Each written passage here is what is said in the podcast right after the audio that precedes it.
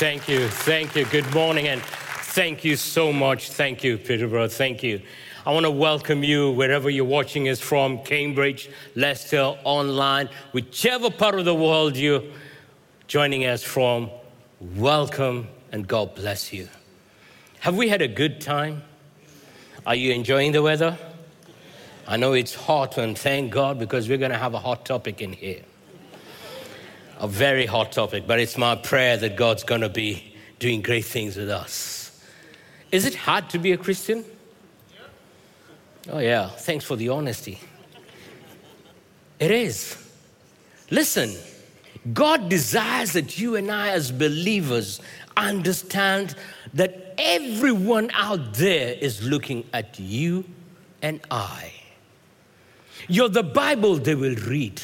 You're the pen that God will use to write His will, His love, His kindness into their lives.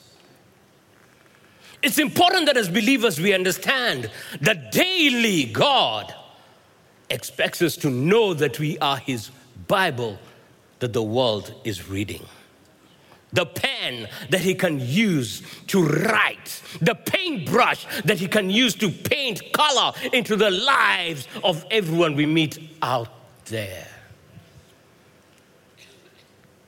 As we've been looking at this book, at this chapter, Romans chapter 12, we've been looking at how we can become a radical community, not just in here, but even out there. Today, as you've heard, I work out there. So we're going to be out there quite a lot. But I'm also not going to leave the staff who work in here because, hey, we all deal with challenges, whether out there, in here, everywhere. Have you been angry with anyone recently? Come on, you can say yes or no. If you say no, I want to come to your house. Have you been annoyed with somebody at work? Have you felt that somebody cut you off because you're black, white, tall, short, fat, thin? Have you thought that maybe they're not inviting you because you don't fit in? I want to talk to you. I want to ask you some questions. Are you wondering whether this faith that we are laying ourselves before God, really, how is it going to work out there? How should I be able to get people to understand that God loves them and not feel like I've been left out, like I've been ostracized and cut off? We began this series by being introduced to the fact that God desires that we lay our lives as a living sacrifice in view of His mercy that He has put.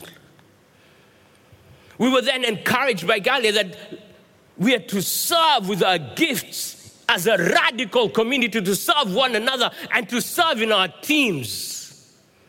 Simon came here last week and challenged us that we are to serve with love, that the flow of God's love that has flowed within us, that it should flow out, and that we should have open arms, open homes, that we should be open to one another. And today, we're going to talk about relationships out there.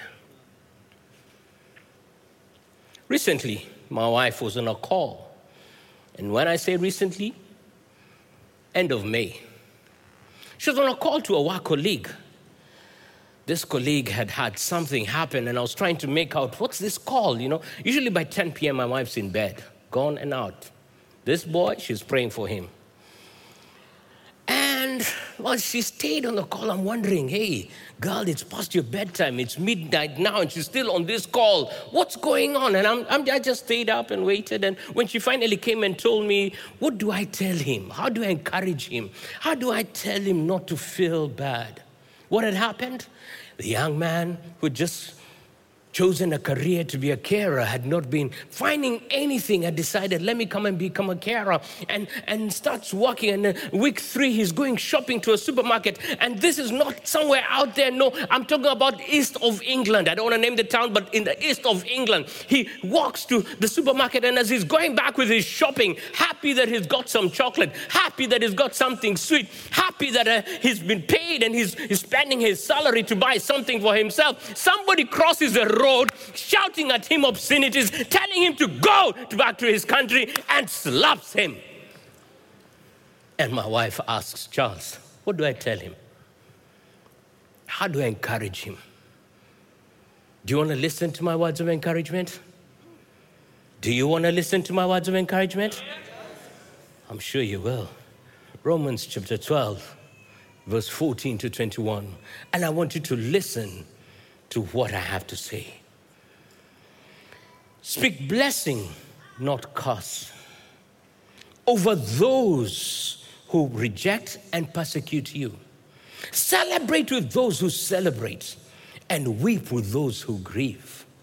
Live happily together in a spirit of harmony, and be as mindful of another's worth as you are of your own.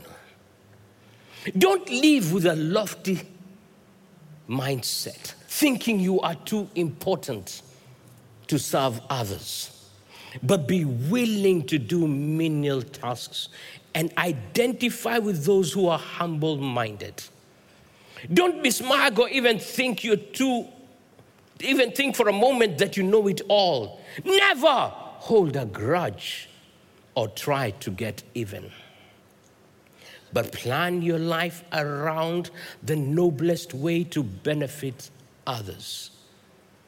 Do your best to live as everybody's friend, even that neighbor. Mm-hmm. Beloved, don't be obsessed with taking revenge, but leave that to God's righteous justice. For the scripture says, if you don't take justice in your own hands, I will release justice for you, says the Lord. And if your enemy is hungry, buy him lunch, buy her lunch.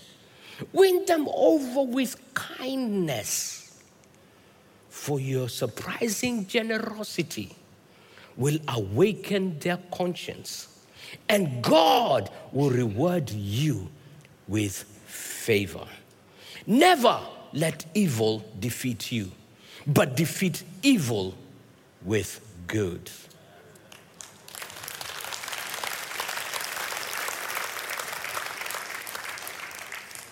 This week we've seen a man ostracized, a man condemned for saying, I chose to repent in line with my faith.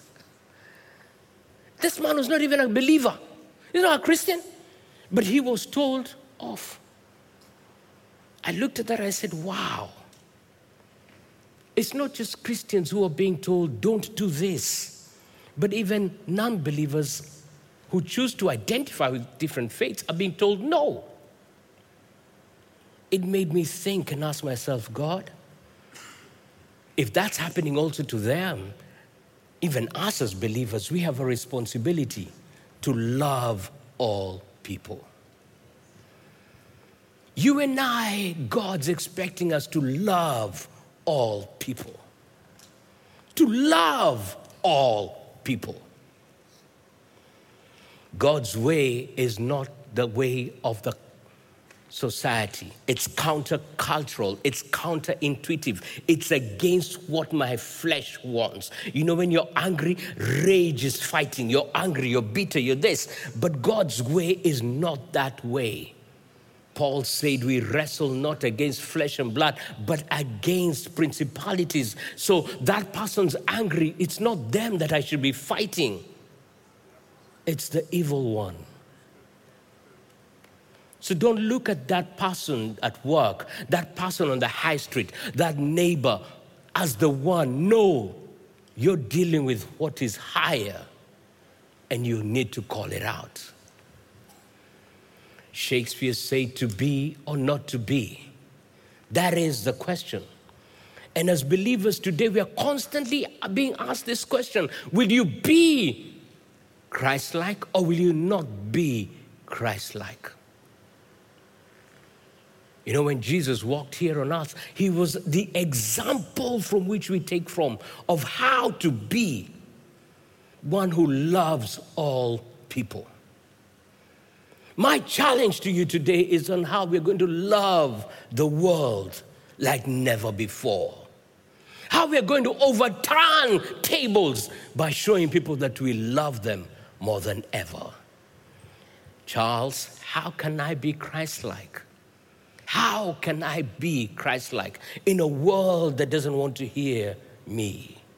Number one, be a blessing.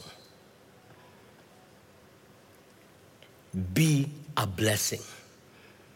The best example we have in the Bible of being a blessing when everything is going against them is Jesus be a blessing. You know, in one of the Psalms, David says that when his enemies were sick, he fasted for them. Can you imagine fasting for that boss who's put you on the list for redundancy? I'm ready for your silence. Because I know you're thinking, really, me, miss a meal for somebody who is not right now, not for me. Can you imagine?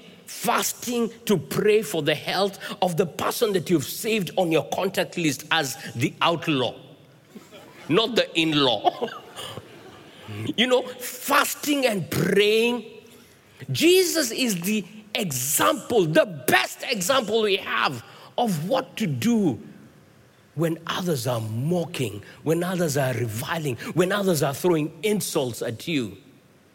The Bible says that as he's hung on the cross, as the crowds were busy saying that you, you, you said you're the Son of God, get out there. You said you're so and so, come off it.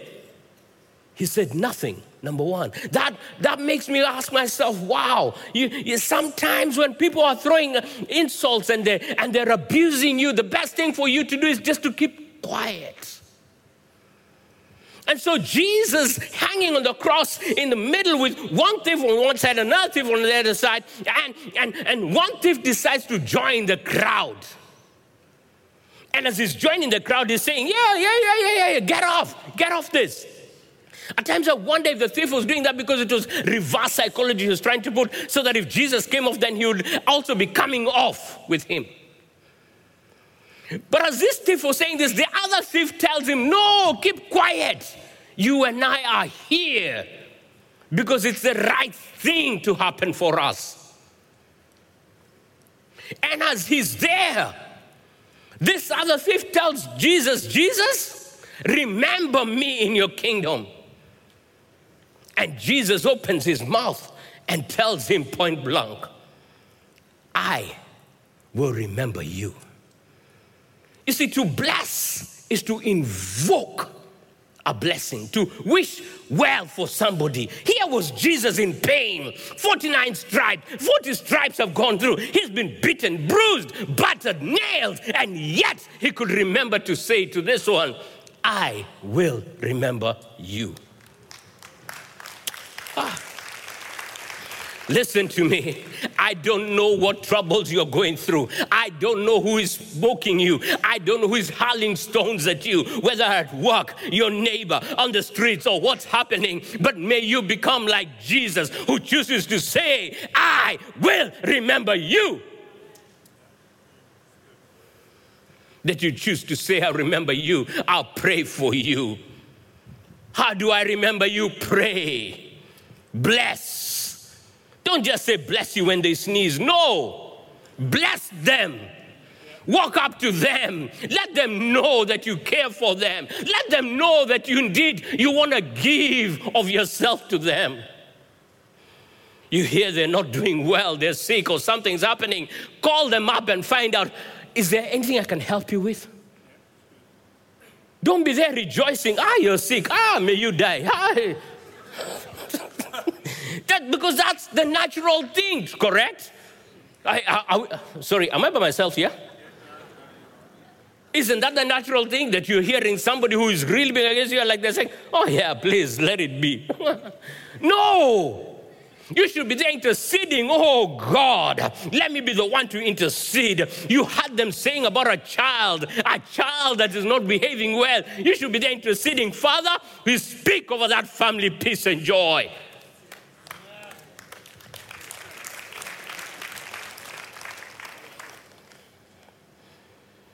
Ah, it's my prayer that when you step into the office, people see you as one who brings blessings, one who brings paradise. You know, Jesus told that thief, you, Today you will be in paradise. Is it that when you step into the office, do people look at you and think, Here comes paradise? Or are they looking and thinking, My God, here comes the witch?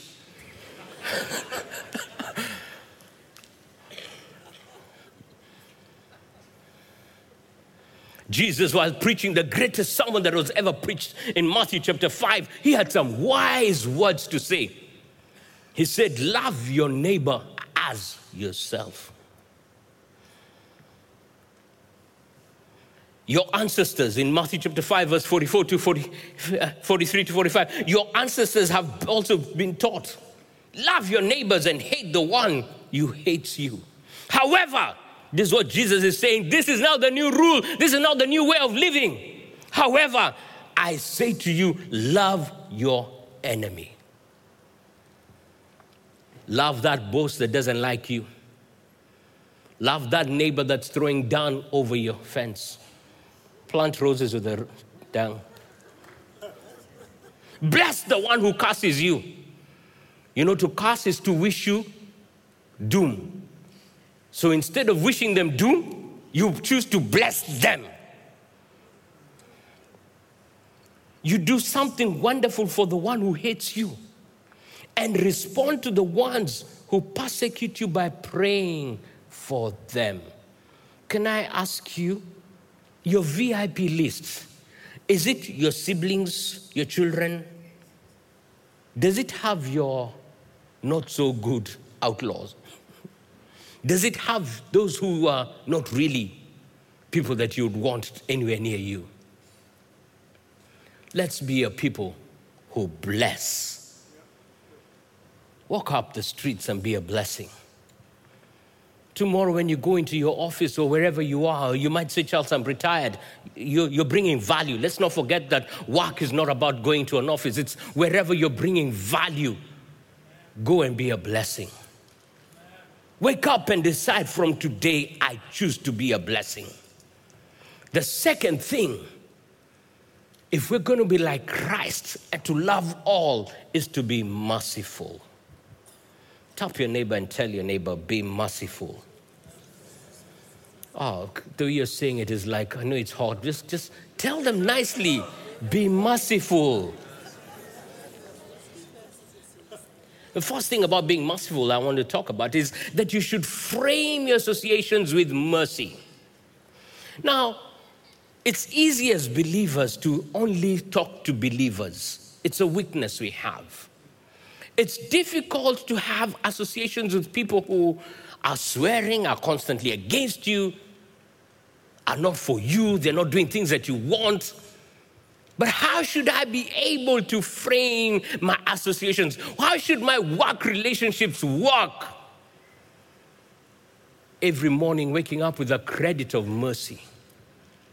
Daily, His mercies are new every morning. So I wake up with mercy fresh for whoever I'm working with, whoever I'm relating with. Because if daily His mercies are new over my life, then daily I can give fresh mercy to somebody else because I am a recipient of mercy. I therefore can go and give mercy to the one that's not due mercy.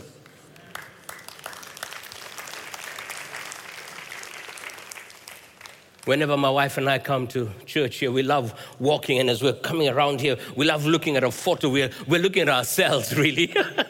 and, and we love just looking at it, and, and, and that photo is held by a frame. If the frame is removed, the photo falls, correct? Hey, if you remove mercy from being the frame of your associations as you step out, everything crumbles. Let mercy, let mercy, Let it be the icing. Let it be the ingredient. Let it be everything. Secondly, mercy is forgiving. Mercy is forgiving.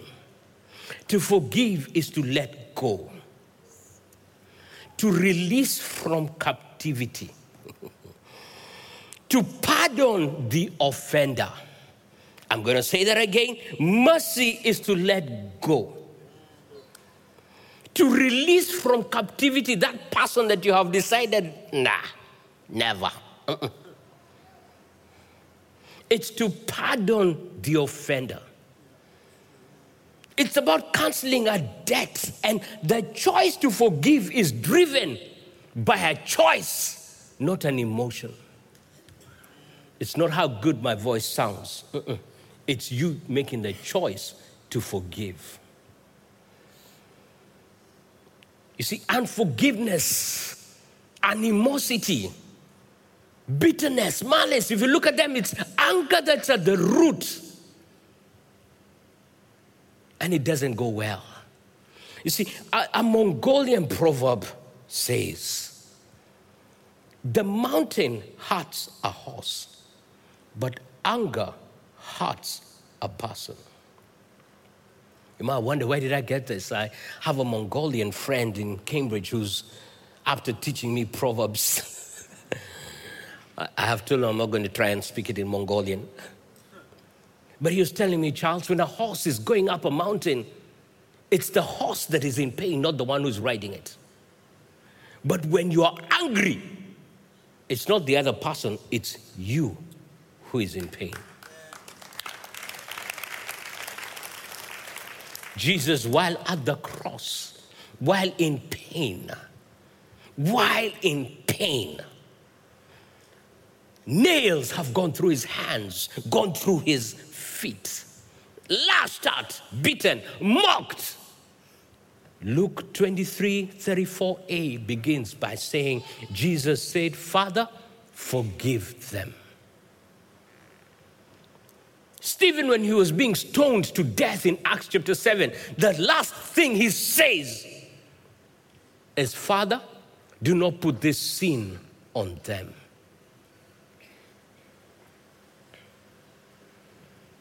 When Jesus calls us to forgive, it's for our good. It gets us off the hook. His call to forgive is not saying that what anyone did to us is okay. I'm not saying that that person that abused you, misused you, or did whatever did right. No. But I'm releasing them to God for Him to judge as He sees fit. I want to read you a story that happened in the United States in 2015. On 17th June 2015, a young white man named Dylann Roof entered a church in Charleston, USA, where some of the members had gathered for Bible study. Though Dylan was a stranger, they greeted him warmly. However, he proceeded to take out a pistol and open fire. By the time he had finished, nine black parishioners were dead. Less than 48 hours after the shooting, some of the victims' families spoke at Roof's first court appearance. Their words stand the watching world. I forgive you, said Nadine Collier whose mother was killed. Wow. You took something very precious from me, and I will never talk to her ever again. But I forgive you. May God have mercy on your soul. Another of the victims who survived the shooting said, said that Dylann would still be welcome to their Bible study so that he could discover God's love for himself. Their response to such hatred had such a profound impact on many.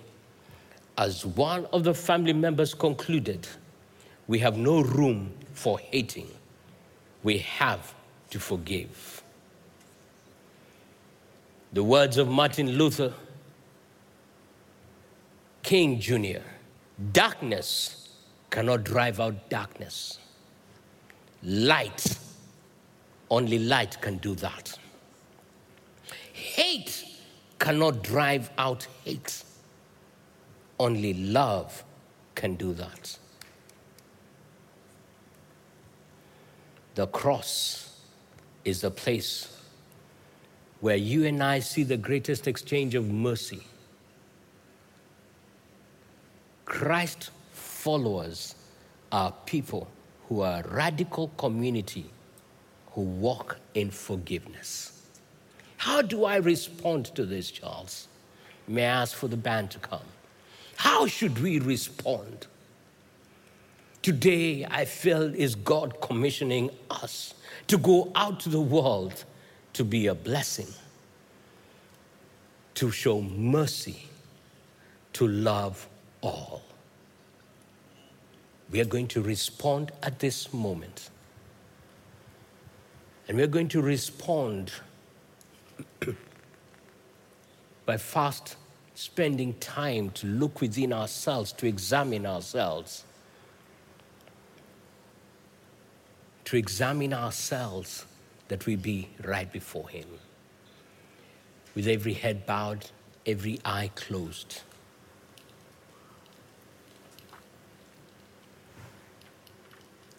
Peradventure, you're here and you've never received Jesus into your heart as everyone else is examining themselves, am I carrying unforgiveness against anyone? Am I in need of showing somebody mercy?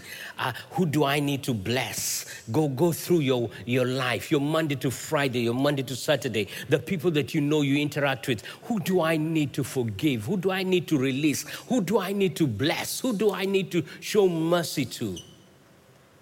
Who do I need to be a blessing to? And as you're doing that, open your mouth and begin to speak blessing. Begin to declare God's goodness over them as you lay your life before Him as a living sacrifice.